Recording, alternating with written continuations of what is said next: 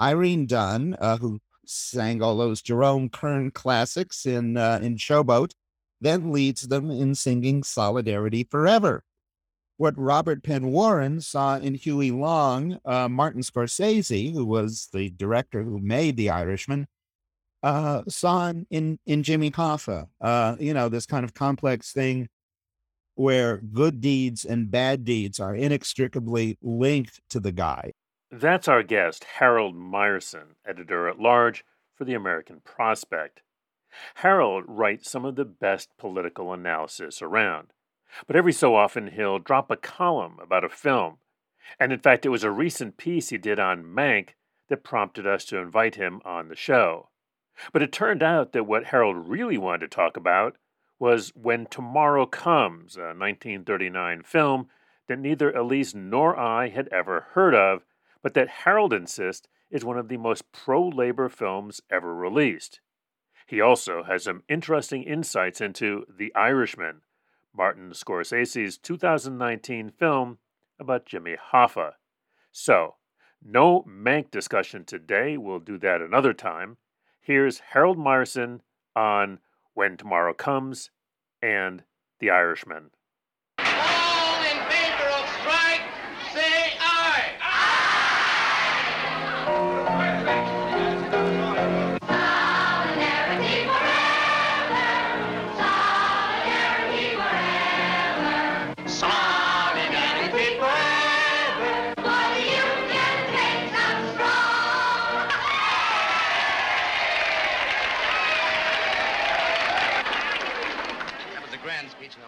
Welcome to Labor Goes to the Movies, Harold. Appreciate you being here.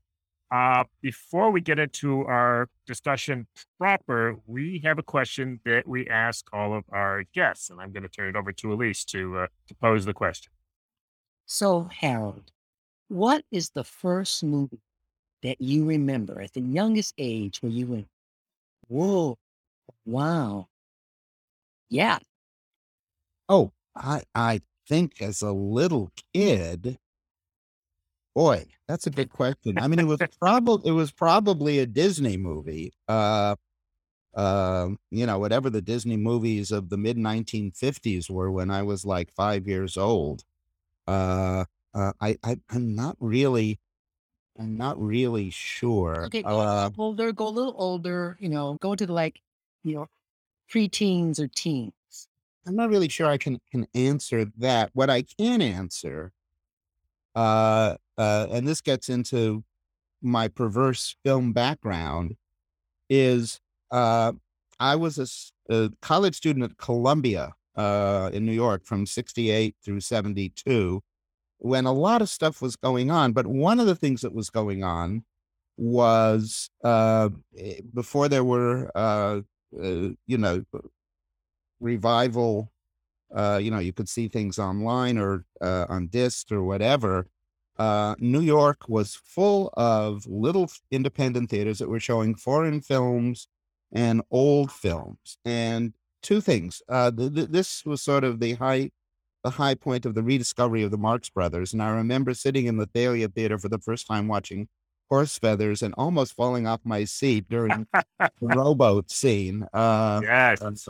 Yes uh, when Groucho says, "Was that you or the duck?" to uh, uh, Thelma Todd, and all of the Buster Keaton movies were suddenly being resurrected after having been, uh, you know, no one had seen them for forty years. And the Elgin Theater, long since gone, uh, which was at Eighth Avenue and Nineteenth Street, was showing them all, and I kind of lived there for like three weeks to watch uh, Keaton movies over and over and over again. So uh, I think that was when I really, uh, you know, got into into movies. But this that that's a longer, more complex story about how I got into movies. Good answer, Harold. It probably explains our connection because my, my grandparents lived on East 68th Street. And uh, well, once a year I would go down there and I would spend, and this was from fairly early. I don't know if I'd have been there when you were there. It was probably early 70s. I would, if, and you know this, if you timed it just right, you could start going to those, you know, those art houses like at 10, 11 o'clock in the morning you could get like eight, ten movies in over the course of a day. You had to hustle. My I, I've often said my proudest day uh, it- of the four years I spent at Columbia had nothing to do with Columbia. You needed a really good working knowledge of the New York subway system to Yep, do yep. what you just you just said, uh, uh, Chris. And uh, uh, I did see seven movies in one day. In That's a good That day, was- brother. that- That's that a was good day. That that was the apogee of uh, of my film going. I, I, think your education was was uh, well spent. As, as far as No, it was. I mean, it you know it mixed with the Columbia, uh, you know, basic read the basics of Western whatever, and it, it kind of fit into that. I thought so. There you go. All right, so we have three films on our list to talk about. My guess is that we'll probably only get to uh, two. Uh, we definitely want to get to uh, the two that people have probably heard about are Mank and The Irishman. Uh, and but there's one that um, folks have probably never heard of, and I have to be honest, I had never heard of uh, this next one until you told me about it. In fact, Harold, I went to my labor film Bible, Tom Zaniello's Working Stiffs, Union Maids, and Riff Raff, an expanded guide to films about labor. And this film ain't listed there either. So it's called uh, When Tomorrow Comes. It's a 1939 Universal melodrama. I think you called it a Women's Weepy, which was an actual genre. It was. Oh, It star- oh, yeah. Oh, yeah. And it starred Irene Dunne and Charles Boyer. These are stars, right? Right. Uh, so why is it that, and, and at least you've never heard of it, right? no, never. So, Yes. so how, and I used to, you know, I see, I've seen a lot of films from the 30s. Never heard of it, never seen it. What's the story? Well, let, let, let me kind of explain its obscurity first, just at least as far as labor and movies is concerned. Um, if you look at the credits, no one in his right mind would look at the credits and say, oh, this is a serious pro labor movie. Um, Irene Dunne and Charles Boyer uh, were uh, known for starring in romantic vehicles or uh, sometimes screwball comedies. Irene Dunne was an accomplished musical star. She had played the female lead in Showboat, the 1936 Universal uh, film Showboat, singing classics. Uh, you can't help loving that man of mine, and you know uh, the, the the usual stuff. she herself was quite conservative, a devout Catholic, went to mass every morning, a registered Republican, uh, whom uh, Eisenhower, when he became president, appointed as an honorary ambassador to the United Nations. Uh, and and the credits don't suggest any particular union background. It was uh, uh, written uh, by what was the name? Dwight Taylor. Taylor, Dwight Taylor, whose other main credits are the Astaire Rogers musicals, which are fine. No one ever actually got into the plots of the Astaire Rogers musicals, which he was handed.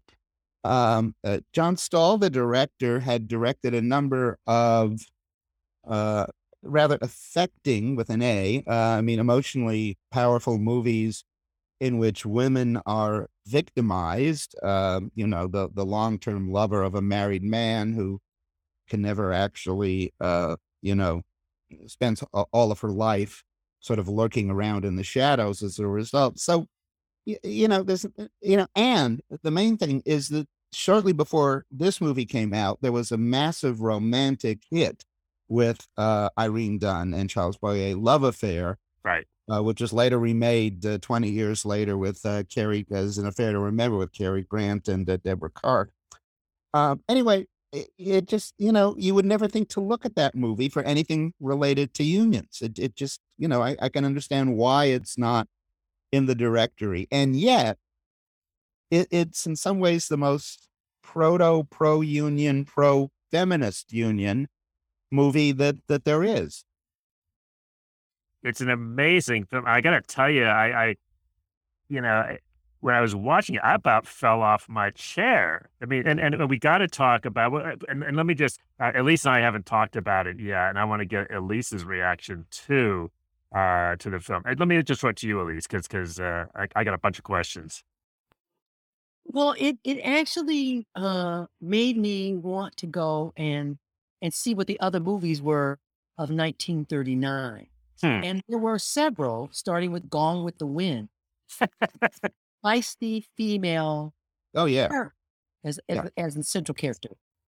One would I could argue if, if if Scarlett Harris actually a protagonist because Yeah. she doesn't really change at the end. Yeah. Uh, but certainly this one and uh, his girl Friday, right? Oh my God. Love it. Love it. Right. So I'm saying it was a what, what was what about what was it about 1939 that Hollywood was feeling like this was uh the time to to uplift and spotlight this kind of character. And then and, and last time we watched with Babies and Banners, 1936, when Sid Downster, I mean women are out in the streets in a way after the depression that even that the Hollywood folks knew about because that's where they came from, right? Right. Right. I, I would also add that 1939 was the year of the Wizard of Oz, in which Yeah. Dorothy is certainly Yeah. uh, a a, uh rather uh, you know a, you know a, a young heroine uh, who uh, you know sees her way through all of this uh, So here's why it's not feminist. fantasy. here's why it's not feminist for me. Yeah. Because it's it's it's particular in this case of um the Irene Dunne film, is that it's the Cinderella story. It's the working class girl who almost gets rescued in this case by the rich guy, by the prince. And so, yeah, I'm smoking all that, but you know, I'm I'm waiting to be, you know, taken away by Prince Charming or Charles Boyer, which it's not a bad person to be taken away by. Right. Let's ha- let, let's get Harold. uh, Just to, can you do a quick synopsis of, of the story because uh, Yeah. because again most people will not have seen this film. Sure. so we should, Yeah, Sure. yeah. Yeah. Well, the story, I mean, it, it's not, I think, a all that well constructed movie because the main conflict in the plot only occurs in the last third of the movie. Uh, okay, basic basic story. Irene Dunne is a waitress in something that uh, you know a, uh, a high turnover, mass patronized New York restaurant. Um, uh, Charles Boyer uh, comes in there and uh, falls for her. Now, in the first, this is the first third of the movie that is really the political uh, thing. We we also heard hear Irene Dunne uh, talking with her fellow waitresses about um, you know problems that, the, that they all have with their jobs. It doesn't pay enough. What's the matter with you? Are you in a trance or something? You're in the wrong lane. Oh, I'm sorry, Helen. There goes my whole week's salary. I haven't had a full paycheck since Christmas. Oh, that's all going to be changed tonight. But gee, what if they just say strike and leave us out on a limb? They won't. Our demands are reasonable. Yeah, if I lose this job, it'll mean peddling chewing gum and lead pencils for me. I ain't a looker. Get going before somebody fires you now. There's a union meeting that night At Unity Hall. At Unity at Hall. Unity Hall. uh, you know, they want a union. And uh, uh, Charles Boyer is so besotted with Irene Dunne that he kind of sneaks in to the meeting. And what he sees is a serious discussion by uh, the workforce, which is all female, uh, of, of what they should do. Are you married? No, Then you have no children or grandchildren. no, I haven't. Well, I have grandchildren. And I have to work to support them because their father was killed in a strike. Don't let a railroad you into this without thinking it over. I tell you, we can't strike. My mother is sick. I need medicine for her. A doctor. I can't afford to lose my job. Neither can I. I need every penny to take care of my baby. Others say, uh, well, look, uh, we're, we're always going to be in this position unless we get a union. And uh, they turn to Irene Dunne. What does she think? I don't know what right I have to speak. Perhaps none, because in a way I'm more fortunate than the rest of you. I have no family to support. I'm alone in the world, and I can get along on my earnings as a waitress. I can even put a few pennies aside every week so that someday I might be something else. But I've worked with you girls, and I've seen the worry and fear on your faces. I've seen you tremble at the thought of losing your jobs. I've seen your struggle to make one penny do for two. The way you skimp and save and still never have an extra dollar for a new hat, a pair of stockings, any one of a million things a girl might want. We've all heard these speeches tonight. Some of you have children. Some of you have parents. aged and sick depending on you. And it's not for me or Mr. Holden or anybody to tell you what to do. I'd rather cut off my right arm than be responsible for a decision that would bring you more suffering or more hardship. But we want the right to stand on our own feet, to enjoy life, to feel like free human beings. And you can't just go on hoping for those things. That's what Mr. Holden means when he says you've got to fight. He knows nobody's going to hand you those things on a silver platter. You've got to go in there and make them listen. And if the only way to do that is strike, then I say strike! Strike! And this galvanizes the uh, you know all of the waitresses and irene dunne uh, who sang all those jerome kern classics in uh, in showboat then leads them in singing solidarity forever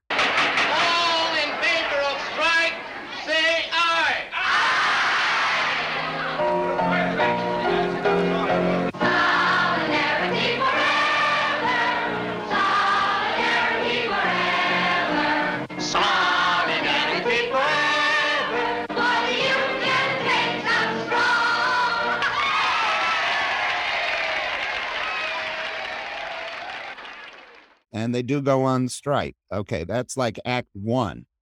Uh act two uh, uh charles boyer takes her out to some place on long island. Uh it it it is revealed at that point uh, since he starts playing the piano that he is in fact a world-renowned classic pianist. Um and they uh you know they clearly fall in love. They drive back to new york city from wherever they are on long island but a storm hits uh, and uh, they have to take refuge in the nearest building, which, to keep Irene Dunne uh, spotless as a character, in the church. Uh, they spend the night in the church, uh, we assume separately, as a huge storm, which is the symbol of their passion for each other, uh, washes over everything. The next day in New York, uh, it is revealed, or actually, I think it, by the time they're on the church, it's revealed that Charles Boyer is actually married, uh, which is the plot complication. But this doesn't come up until 65% of the way through the movie. Uh, and it turns out he is married to a woman uh, who is losing her mind. Uh, and uh, he clearly can't have a relationship with her like he used to. Uh, so there's a conflict. You know, how does it get resolved? And then that woman has enough presence of mind near the end of the movie to visit Irene Dunne and say, "Look, you're hot stuff. You can get any man you want. I'm uh, going downhill, but I'm married to the only man I can have at this juncture. So lay off." And Irene Dunne decides to lay off. She has a uh, uh, kind of dismal, emotional final meal with Charles Boyer, and then Boyer and his wife take the uh, transatlantic uh, ocean liner uh, back to Paris, and the movie ends. Oh, Now- and, and, Yeah. by the and by the way, Yeah. sort of as, as an aside, you know that the workers win the strike. Well, the workers, yeah, we find out in the final third of the movie when she gets back to New York that the workers win the strike. So then the question is raised how the hell did this, how and why does the first third of the movie even exist? Uh, and my theory is that, you know, I mean, the fact that, for instance, they, you know, when they are thrown together all night, it's in a church you have to keep the Irene Dunne character exemplary, spotless, relatively heroic. Well, in 1939, um, you know, which was still sort of the New Deal uh, period, um, organizing a union was uh, kind of hot stuff, and they, they, I think, they figured that this would be one way to make her appealing to the mass audience of the time, and the studio heads all, of the Hollywood executives knew that for this genre of movie, the mass audience was largely women seeking a romantic escape, excuse me, at the movies. And uh, they concluded, apparently, you know, making her a uh, a, a- union spark plug, uh, you know, a, a leader of her fellow women workers, was uh, one way to do that. And I think this, uh, other than her leading the waitresses and singing "Solidarity Forever," the most remarkable and advanced, for lack of a better word, line in the movie is when Charles Boyer tells her, why he's falling in love with her. And he says, No, but I mean, I've never met a woman before who could make speeches, call strikes, serve pancakes, and look beautiful all at the same time. You're beautiful. You can uh, make whatever it is she puts on his table. And you can lead a strike. You know that is that is uh, you know uh, listed as a reason why the male lead can fall in love with the with the female lead uh, and appeal to a mass audience saying that. I, I that's that's pretty remarkable. At, least one of the things I'm thinking about again, just, you know, we just showed with babies and banners last night, and I was thinking, and Harold, you know this too. I mean, part of it is the interviews with the women uh, who were leading, you know, the the emergency brigade to support them, and it's occurring to me that that that at least they would have been, you know, uh, you know, yeah. watching movies, and and and and the one of them talks about, you know, you don't know you can speak until you have to, and so she would have been in that space that Harold's talking about. What what what, what are your thoughts? Yeah, yeah, no, I, I that that's true. That's true, and I agree. It is, it is, it's a great speech too. I mean, it's a, it's a great moment. The whole thing, and the, the, the issues that the women are bringing up are those issues today. Right. Child care, parent care, you know, adult care. Um, and then and then she articulates, yeah, you know, this is this is hard, and I'm not the one to tell you this, which is, I think I, I got to give the credit, the writer some credit on that because that's just unusual. Uh, but that that those those women, the the, the um the babies and banners women would have been in that audience, right? And they would have seen this and gone, yes, it's a story it, it, uh, to get to get to your hometown of Detroit, uh, you know, after the uh, successful sit-in strikes, which led to the formation of the United Auto Workers and were sweeping the country in 1937, there were instances in which waitresses did briefly did do that in 1937. Mm-hmm. The uh, great writer Murray Kempton, who was a uh, initially a labor journalist and uh, wrote a book about the 1930s when he was uh, during the 1950s. And he recites uh, some examples. He retells some examples of this in which uh, women uh, union spark plugs, in this case, Myra Wolfgang, who was ah, yes. quite a quite a figure, was, was talking about waitresses and and retail clerks in stores at the height of this just you know uh, is striking all of a sudden and it was uh, so there was i mean there was somewhat briefly a kind of precedent for what we see in the movie um, of course we all know the fact is that what, whatever the militants of, of rank and file women at that time unions were generally no no entirely led by men. Uh, and uh, when we think we have an image in our heads of labor militants in the 1930s, uh, with ba- with babies and banners notwithstanding, it's of the men sitting down in uh, in uh, the UAW plants and and walking the picket lines. Um, and this movie pushes beyond that. This movie, I think, combines some elements of later feminism, working class feminism, with the militants of the 30s and gets a little bit advance in advance of, I think, where the 30s left generally was. Well, girls and boys, we've seen Mr. Karb, your committee and I. We presented your demands as reasonably and as fairly as we knew how. Mr. Karb listened politely, showed us every courtesy, and we brought you back exactly nothing.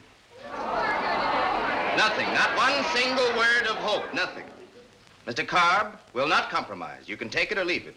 That's Carb's answer to you. Work or quit. We won't work and we won't quit. We'll strike. Yeah, we'll show them. No, we won't strike. How can we strike? What chance have we got? A bunch of girls against a strong outfit like Carb. We ain't a bunch of girls. We're a union standing together. Yeah, and maybe getting licked together, too. We'll strike. Karb's is as good as any place. Maybe better. Yeah, I suppose you're just tickled every time you get fined for broken dishes. What about the layoffs when it's slack and the customer being always right, no matter how fresh he's been with you? I say we strike. Yeah. You want to come along with me? What are you going to do? Just a moment. Just a moment, Fitz. I know how you feel. Nobody likes strikes. They mean hardships and hunger, suffering and trouble. Only sometimes men and women workers feel crushed and helpless. When that time comes, they have to fight hard. They have to strike. I have to I have to say the uh, the moment when the the, the um, uh, Charles Boyer character uh, who who was he was trying to get into the union meeting and they say well you can't get in unless you have a union card and uh, he he sneaks in with the it's, it's, a the stirring entrance of the busboys you know who come in with a band you know, to, and we're we're there we're, we're there with you with the music and and and then interestingly, then they all go to stand against the wall and and the meeting, you know, is is the women's after that. It was a it's a really I thought it was a wonderful moment of solidarity and music.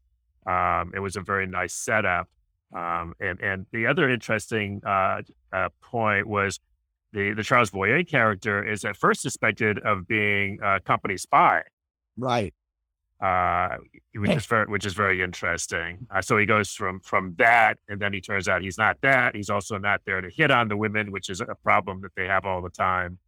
Uh, you know, so I think there's there's a lot of there were a lot of really a, a lot of times you know films from that period just don't hold up well, whether they're sexist or racist or uh, you know, and this this one you know, I think it has it has a lot of, of resonance uh, for for now. Although I'm, I I was after that rousing beginning to have this whole sort of John, you know, it sort of cuts from from from the union meeting to to uh, Boyer and, and and the two of them on a on a yacht, not a not a yacht, a a boat on the Long Island Sound. oh, sorry, I don't know if I boat. Well, he, he makes a point of saying it's a, it's a sloop. Right. It's anyway. It's a, it's this very sort of jarring transition to go from this rousing union meeting to you know Irene Dunne, you know, lying back on this. but that, uh, that's what makes the union meeting so remarkable because you know they could have easily made the this the, the movie given what its central plot is without having any of that in there. Yes, yes, just in there because in 1939, that made her a more interesting and positive character that they assumed, I think, rightly at the time, that the audience would warm up to because uh, she she was doing what she was doing. It, it's it's sort of its extraneousness that makes it even more remarkable than it is. It just signaling, oh, well, we have a heroine. How do we make her uh, more compelling?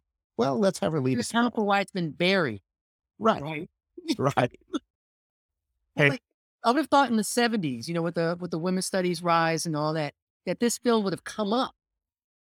Well, again, I think no one looked at it because any film scholar looking at the credits would never right. conclude that this is a rousing pro worker, pro woman worker, pro women in union movie. I mean, why would you? Absolutely. So I have one quick question before we move on uh, to the Irishman. So the other scene that I actually really wound up liking uh, was the scene between the wife and Irene Dunne, because that that that just could have gone in in some really sort of saccharine ways. But the thing that, and I just want to run this by you guys, it, it ends um, with with the wife saying uh, that you know by being the weaker one here I win. Yeah. And and I thought, huh, are they trying to say something about labor and capital? Or is that just am I am I reading too much in there? I mean, it's a very I, I, I, I think reading a little too much in it because the the wife uh, uh I don't really represents anything larger than herself. But again, it makes uh, Irene Dunne in some ways more of a moral exemplar. Oh, this poor woman, uh, she, she'll have to go through life alone uh, if if I uh, don't relinquish Charles Boyer, so I'll do it. So I mean, you know, the whole by the end of the movie, you know, uh, Irene Dunne, the Irene Dunne character pays for her virtue. You know, that's what Right. makes it uh you know that that that's why a tear is supposed to come into uh the the viewer's eye at that point Gotcha, gotcha. All right, I, I thought I was, I was. I Uh, just, I just want to talk to a moment about the wife and, and her please. and the whole thing. Okay, so here's the deal. She actually is, Irene Dunne's character is an ideal choice for a married man because she is independent, Hmm. right? So, well, friend of mine, why I asked a friend, a male friend of mine years ago, why men go to prostitutes, he said, because there's no attachment. You get it and then you can leave. You got an independent woman, you can get it and you can leave, and she's not going to go, oh, please, don't leave me, don't leave me, you know. Stay in Paris. I'm not coming. That's her. That's her. And then the wife comes and says, you know, I got this, okay? Because I need this. And I can't and I can't exist without it. And so that's I mean, that is it, it is it is what it is what I think about when I see women who support uh, men in the midst of sexism. When I'm in a, a, a- a union meeting and we're talking about uh, sexual harassment, and some woman says, stands up and goes, "Well, you know, you know, and my husband when he first asked me out for a date, I was like, no. I mean, how many of you like like said no the first time? I was like, that got to do with sexual harassment? but it's no defense of men because that's who I'm dependent on, Right. and this woman is dependent on it Right. he knows it. As all these all these women, uh, um, one percenters surely know. Got it. All right. I mean, what would my mother have been if she'd left my father? Right, Right. seventh grade education, seven kids. Where was she gonna go? And so that Whereas- comes independence plus plus the social status it brings with it. Right. Because it's an investment there. I mean, that's that class thing. It it cannot be left out in this case. Right. Absolutely. Although one of the one of the, uh, you know, I think I think one of the byproducts of the Irene Dunne character leading the strike suggests that she can go on uh, without, uh, uh, you know, uh, th- this kind of uh, That's why he's attracted to her. Yeah, yeah. Even with a little dits. Who couldn't take an order? He was like, mm, this one's good. Okay. Yeah, Mm, yeah, yeah. Somebody. And and and she tells him, "No, I'm not going to go to Paris and be your bit on the side. That's not happening." It's a, no, it's great. It's great. Which makes him want her even more. I know, right? So let's uh, let's go on to the easy one, The Irishman. So so here's the thing. I'll just set up. You know, it's been out over two years. I have not seen it, and I see all labor films. And I was thinking about, well, why didn't I see it? Well, number one, it's three and a half hours long, and and even for a hardcore movie person like me, I mean that that that's a lot. And it, it was on Netflix, so it's not like you can go to the theater and just sort of park yourself in a theater. You got to actually sit yourself down on the couch in your own house for three and a half hours. That's a long time. Secondly, and I'll be completely honest here, I was like, do I really need to see another movie about corrupt union bosses? I mean, I mean, come on now, right? Now, Harold, you did a great piece uh, back in January of 2020. And one of the things you pointed out was that Hoffa, unlike, for example, you know, Reuther, John L. Lewis, Hoffa's had three films made about him now. Um, where, you know, he, I mean, the other films that he gets mentioned, but three Right. about him. But you have a pretty interesting argument for why. Yeah, yeah, people have asked me too. They're like, Reuther was interesting, Lewis was interesting, lots of great quotes. Nobody's made any movies about him. Why do why do people make movies about Jimmy Hoffa? Well, first of all, you know, he became kind of a figure in pop culture by virtue of his disappearance slash murder. So, Right. you know, although, you know, there was an attempt to uh, assassinate Reuther in the, in right. late 40s and uh, shot in the arm, and he couldn't really fully use his arm, uh, one of his arms thereafter. Uh, but also, Hoffa is one of these figures who is, you know, really morally complex. If not him himself, it just his life is morally complex because, you know, and I, I've, I've been dealing with this because in my magazine, our forthcoming issue was all about how the supply chain got screwed up, and we each take a different element of it. I took trucking. And the fact is, the fact is, uh, up until trucking was deregulated in 1980, uh, it was a pretty decent job with pay and benefits. Uh, and that was a result of Jimmy Hoffa being really a brilliant organizer uh, who John Dunlop, the Harvard uh, uh, labor, uh, you know, expert, uh, said really uh, brought uh, area uh, organizing and bargaining to American unions. Uh, Hoffa got a national contract that covered 500,000 drivers uh, with benefits and pay in the in the mid 1960s. So that's that's a considerable achievement.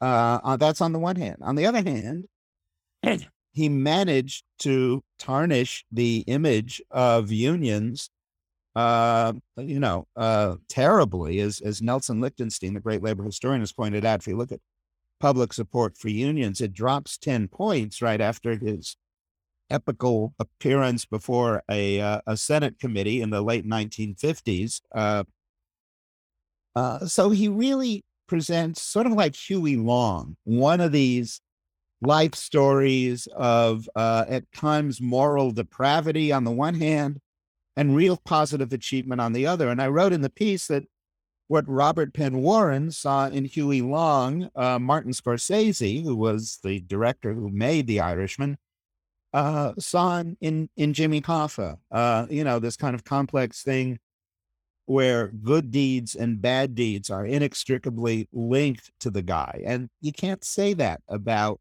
you know, uh, Reuther and uh, and Lewis, at least not at the scale that you can say it about uh, about Hoffa. I mean, Reuther in his personal life was this Puritan. uh, you know, no one ever accused Hoffa of uh, adhering to Puritan codes. Elise? Good point. Yeah, and I, I I totally agree with you, Harold. I mean, he is uh, Hoffa makes a much more interesting and much more attractive uh, subject for a Hollywood movie for all those for all those reasons. Um, and and it, and it well, you know, we can't get the it's it's still a Hollywood movie. It's Martin Scorsese. Oh, sure. Because one of the things that that, that, that they don't bring out in the movie that uh, Hoffa was really famous for was that he remembered everybody. He would, you know, if he met a rank and file person, the next time he saw him, hey Harold, how you doing? Chris, how's the wife? You know, and he had that kind of memory, and that everybody felt like they, he knew them. And even if, I, and, he, and I'm, I'm going to guess on this, that even if he didn't remember, he could act like he did in a way that would make them feel really accepted and acknowledged by their leader. And um, so, yeah, I, I don't, I do, I mean, he does. Because I think about Walter Reuther. I thought about also Harry Bridges. Harry Bridges would be a great character. I mean, he, the same thing. He's like, you know, uh, was he English or Irish? I can't remember. Australia. Bridges was Australian. Australia. And, and and the you know during the McCarthy period, the government kept trying to deport him to Australia. That's right. They never were able to do it. Well, he's a character. I mean, he's Oh yeah. and But- but I think I think again this this I think you point this out in your article is that and what you said this maintains the whole uh labor unions uh uh mafia goons uh Yeah. uh stereotype that has been stamped on the labor the union boss Right. right Right. union boss Right. corruption and and so they keep they keep feeding it and I I I was you know got to the end of the movie and I was thinking Martin Scorsese why why Yeah. why this again and is, is there any evidence that Frank uh, uh, was actually the person who shot him or is this just totally made up in there No, well, this is this is based on a book uh, called "I Hear You Paint Houses," uh-huh uh, which uh, an attorney who knew a guy named Frank Sheeran, who had led a Teamster local in Delaware and uh, uh, had obviously been a guy with mafia connections. Uh, so he claimed that he was a guy ordered by the mafia to kill Hoffa. There, there really isn't much evidence uh, of that. Uh, but the lawyer who wrote the book sort of spun it into this interesting story, whether or not it had a factual basis. I must say that I thought the story is weakened by the fact that the character also claims to have shot Joey Gallo in uh, in, in Greenwich Village and provided arms, uh, uh, you know, that could have led to the Kennedy assassination. I mean, I think I I said, you know, to believe he did all this, you have to think that the mafia had a very small talent pool. Uh, you- also called him the, the zealot, the sort of the Zelig of the labor movement. yeah, I mean, it keeps popping up at every every well-known violent event. So I, I I think that you know, strains credulity. And I, I think uh, in recent years, uh, uh, uh, the FBI people look at this thinking uh, thinking that Hoffa was actually killed by a guy who was then a young Detroit uh, uh, mafioso who who apparently died in in 2019. But you know, but but here's the thing, right? So let's let's set aside the truthiness because the, the bit of Yeah. a dive, the bit of a dive that I did in starting with with yours, but I mean it, it looks pretty thin that it actually happened. But be that as it may, Elise and I were up until you know oh dark thirty. You know, I didn't start watching until like eleven last night. I figured for sure it was going to put me out. I was riveted for three and a half hours. So it it is a terrific. I mean, Scorsese is obviously yeah, I mean, you know, this is a Marty, this is a Martin Scorsese movie, and it's it's Martin Scorsese when he's, you know, one of his uh, really pretty riveting movies. I mean, you know, I mean, the cast isn't bad either. No, it doesn't. It No. doesn't have Robert De Niro and Al Pacino. Yeah. Joe Pesci as your as your lead. But but here's the thing that I wanted to say, going back to the conversation that you guys were just having uh, uh, about Hoffa, because one of the things that you pointed out in, in your in your column was, uh, let me see if I can find it. Oh, uh, about esta- Hoffa established a rapport with the rank and file. No other union leader appeared to possess. His appeal wasn't just in the merits of his arguments, but in his manner of speaking, abusive to critics, the establishment, the federal officials trying to put him in jail for jury tampering. Hoffa was a driver's guy spewing bile at authority. Think Donald Trump if Trump directed his attacks solely at wealthy elites, not minorities or immigrants, or solely and solely for the benefit of workers.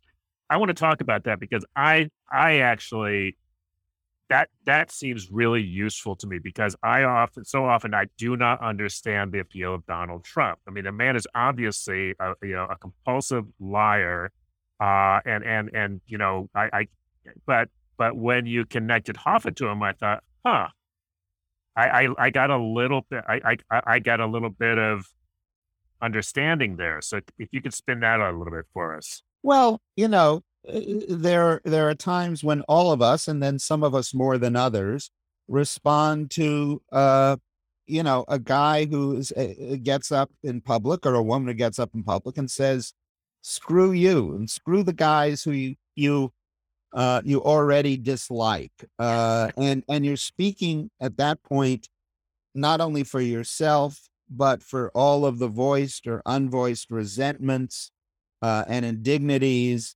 that you know the people responding to you have have felt and they can't normally find figures of authority or figures in public uh, view who who can do that uh Hoffa could and you know unfortunately Trump can as well uh uh and so that I think creates a connection uh that can be pretty deep and of course you know the the the, the, mystery of why Hoffa kept trying to take back the union once uh you know he was paroled uh from jail by Nixon And, and, and the- yeah, I wanted to jump. Maybe you're going to say this, but I'd forgotten. You pointed out that he was even after he was he was pardoned by Nixon, but with a Yeah. with a very special proviso, which I'd forgotten.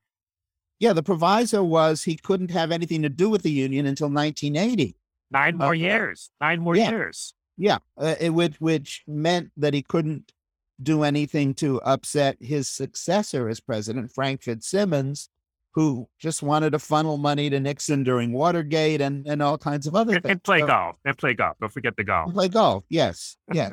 uh, and uh, you know, so a he was forbidden from taking over the union. B he got very direct word that if he kept doing this, he'd probably be whacked. So why was he doing this? That's one of the one of the mysteries here. And and I think his identification with being the president and and the master builder, as it were, of the Teamsters was so deep he just couldn't stop and didn't want to stop. And, And- they- and it- that's a parallel with uh, Donald Trump. Yep. Yeah, yeah. Yeah. Trump- I cannot lose. I Yeah. am the king. Oh, that's And- very. and that's I alone. good. I- I Yeah. alone. I alone can save you. yeah, and and you know, I I wrote that piece. I think you know before the November uh, 2020 election. Uh, That's right. Uh, You're That's right. absolutely right. That uh, you know Trump's continuing belief I I think he does believe probably that he actually won, or he should have won so much that he may as well have won, and therefore he won. Right. Uh, is somewhat analogous to Hoffa's refusal to uh, acknowledge that there was no way he could take over the Teamsters. He just kept on doing, trying to do it.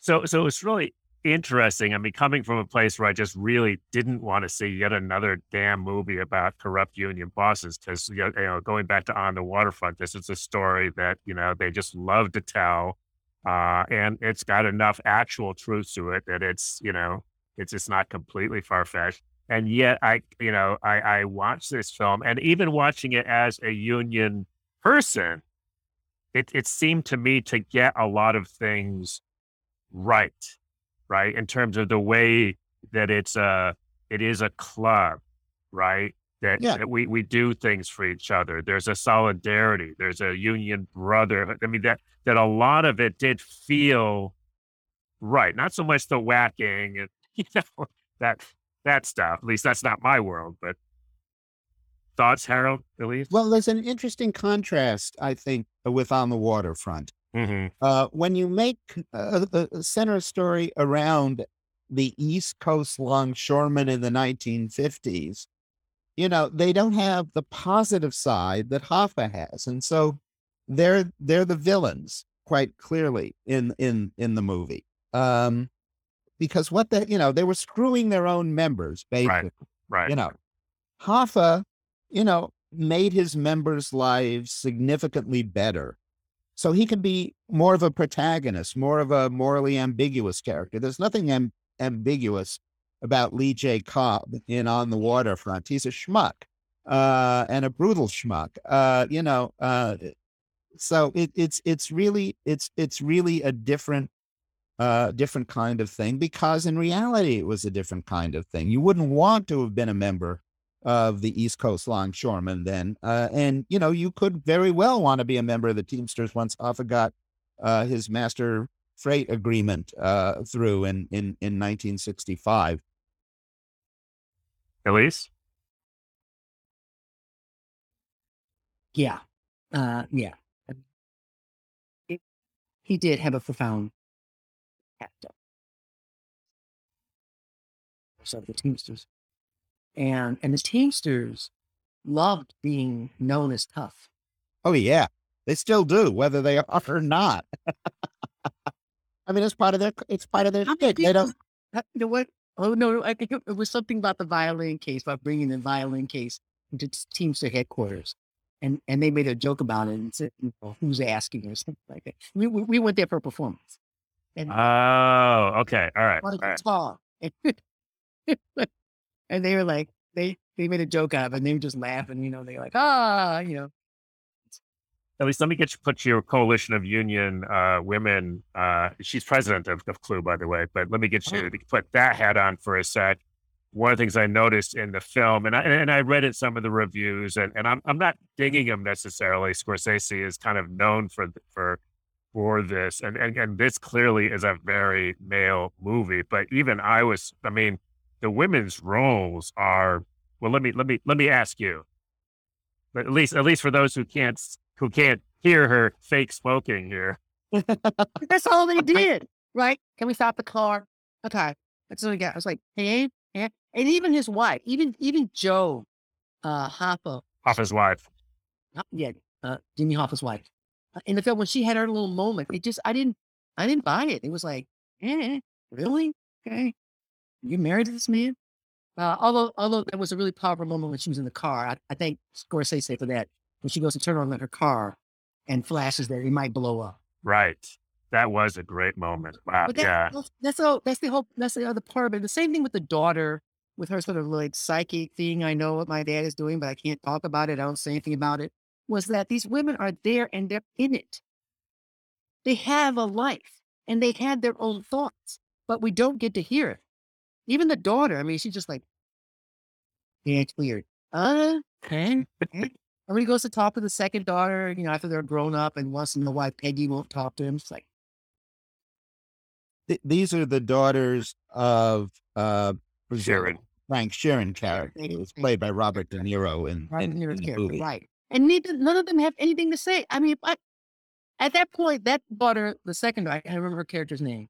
He goes to talk to about the other daughter. At that point in her life, this is what she can say. Dad, I know, I know your shit is fucked up. Okay, I know what you've been through. What do you expect? No, she doesn't. Just like, why does she think she doesn't want to call you? What? Come on, Martin. Get it together. Yeah. And the other two wives are just, just there, literally women, wigs on, looking pretty. Harold, thoughts? I mean, I, I, I had an observation. Love the costumes. Costumes were perfect. Well, Scorsese gets that kind of detail always Yeah. right. I mean, really, really. but but but I guess the thing I wanted to say, you know, after after you know noticing that, and I, I agree with you at least that one of the things, and you know, again when we were showing with Babies and Banners last night and talking to Lynn, one of the producers, and and her stories about you know going around and trying, you know, going to the auto workers, Harold, and, and asking them for money to make this movie, and they're like, well, there's no men in the movie. Why would we want to make a movie about women? so, so so I have to, i have to, I think Scorsese can make a pretty good argument that, um, you know, this is pretty accurate. Well, I mean, yeah, if you're depicting the Teamsters as such and the Teamsters from, uh, you know, uh, in the 1960s and 70s, which is pretty much the uh, time span of the movies, uh, or the 50s, 60s, and 70s, yeah, I mean, that's, uh, that, that, that's certainly where you would at least start. And uh, yeah, it, it's a male world. And the Teamsters, because of their image, um, you know, kind of uh, be, became the, the epitome of it. It's it's a male world. You don't you didn't at the time uh, think of women truckers, uh, even or women warehouse workers. Uh, so uh, it's it certainly reflects that. And if you want a more enlightened view, you got to go back to 1939 and uh, and when tomorrow comes. I mean, ironically. Uh, so Interesting. Before we, we wrap up, I just wanted to, to end with a little bit of talking about, um, you know, Harold, I've been reading your stuff for years and it's been really interesting for me, you know, to find that you've got this really strong and, and I think, you know, a lot of really that- yeah, your observations about the films, you've thought deeply about them and, and obviously watched them, you know, really critically. And I'm, I'm curious about two things. One is where that comes from. And the, and the second is it's something, you know, it's a reason we do this podcast. Obviously, we think movies are important, you know, and, and that they're not just entertaining and they're, and they're, we talked, at least I were talking about this last night. They're not just there to, you know, hit viewers over the head and educate them with a capital E. So I, I, we'd like to get your thoughts on, on that. Well, it's very ironic how this evolved. I grew up in West Los Angeles in Brentwood, uh, which is was full of people in the movie industry. Some of them very important in the movie industry, and um, I grew up in this little weird little lefty enclave that was I describe as an upper middle class ghetto surrounded by otherwise upper class Brentwood. Uh where i grew up it was shrinks and ucla academics and the occasional character actor and one of the hollywood 10 uh, uh that was sort of the little community in which i grew up in the hills above brentwood. But uh, so I'm, I'm going to high school in in the mid 60s and uh, you know i mean uh, the daughter the son of uh, james whitmore and the daughter of james arness who was marshall dillon and gunsmoke were in my class uh, uh, there was a kid uh, I was editing the this is Palisades High, Pacific Palisades, in editing the co-editing the literary magazine with named Gregg Oppenheimer. We never talked about movies. That was what our parents were into. We were into rock music. Just ignored it uh, uh, pretty much as uh, as as possible. Um, so you know, and putting together the literary magazine, I'm sitting next to Gregg Oppenheimer, maybe for 25 afternoons. Um, he never said what his father did. 30 years later, he writes a biography of his father. His father uh, conceived and produced an, uh, uh, uh, an obscure television show called I Love Lucy. His father invented the goddamn sitcom. Uh, not a word. This wasn't where we were at. I go to Columbia from uh, uh, from West LA, Columbia University.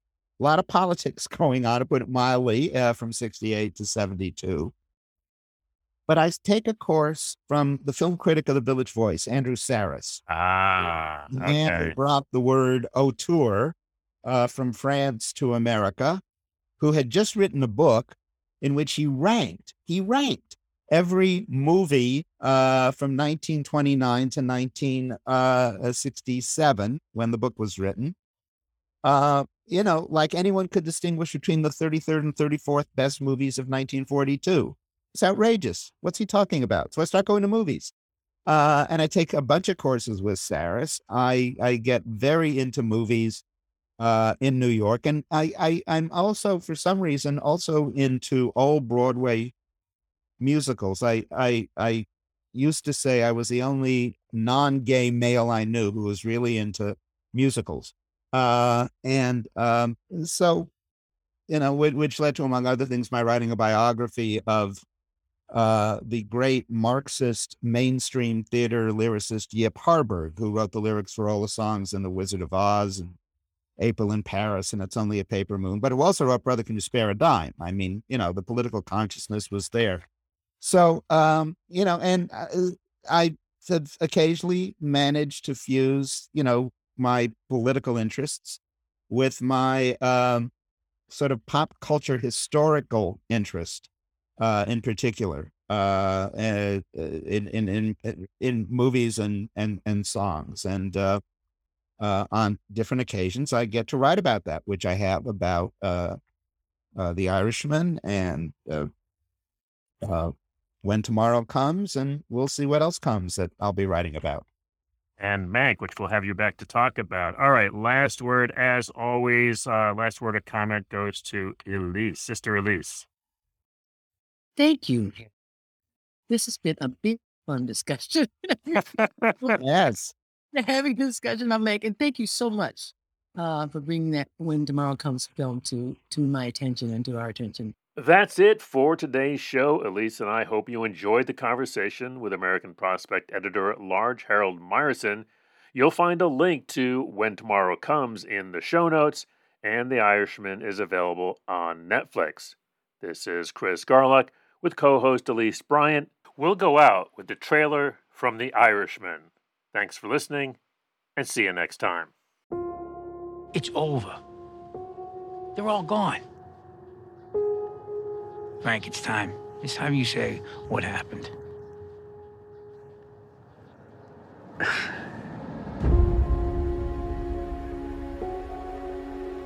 Frank, I want you to meet my cousin, Russell Bufalino. Better watch. There's a lot of tough guys around here. Did he tell you? Not afraid of tough guys, are you? I didn't think so. I was one of a thousand working stiffs until I wasn't no more. You got a good friend here. You don't know how good a friend you got. Russell, he took a shine to me right away. After a while, he started giving me little things to do. I know you read a lot of things about me. I just want to say I'm sorry. I know I wasn't a good dad. I know that. I know that. I was just trying to, to protect all of you. From what? You didn't see what I see, what I've been through. A friend of ours is having a little trouble. A friend at the top. Hiya, Frank. This is Jimmy Hoffa. Glad to meet you. Big business and the government is on the attack. You want to be a part of this fight? A part of this history? Whatever you need me to do, I'm available.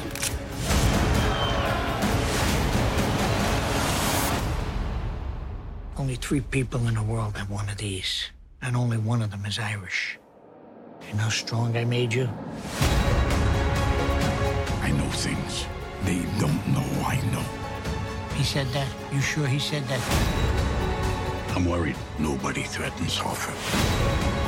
I got records, I got tapes. They're done. I had to put you into this thing. Sooner or later, everybody put here as a date when he's gonna go.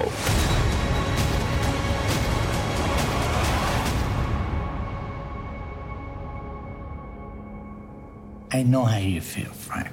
Trust me, I know how you feel. We'll bring you back after you get your car.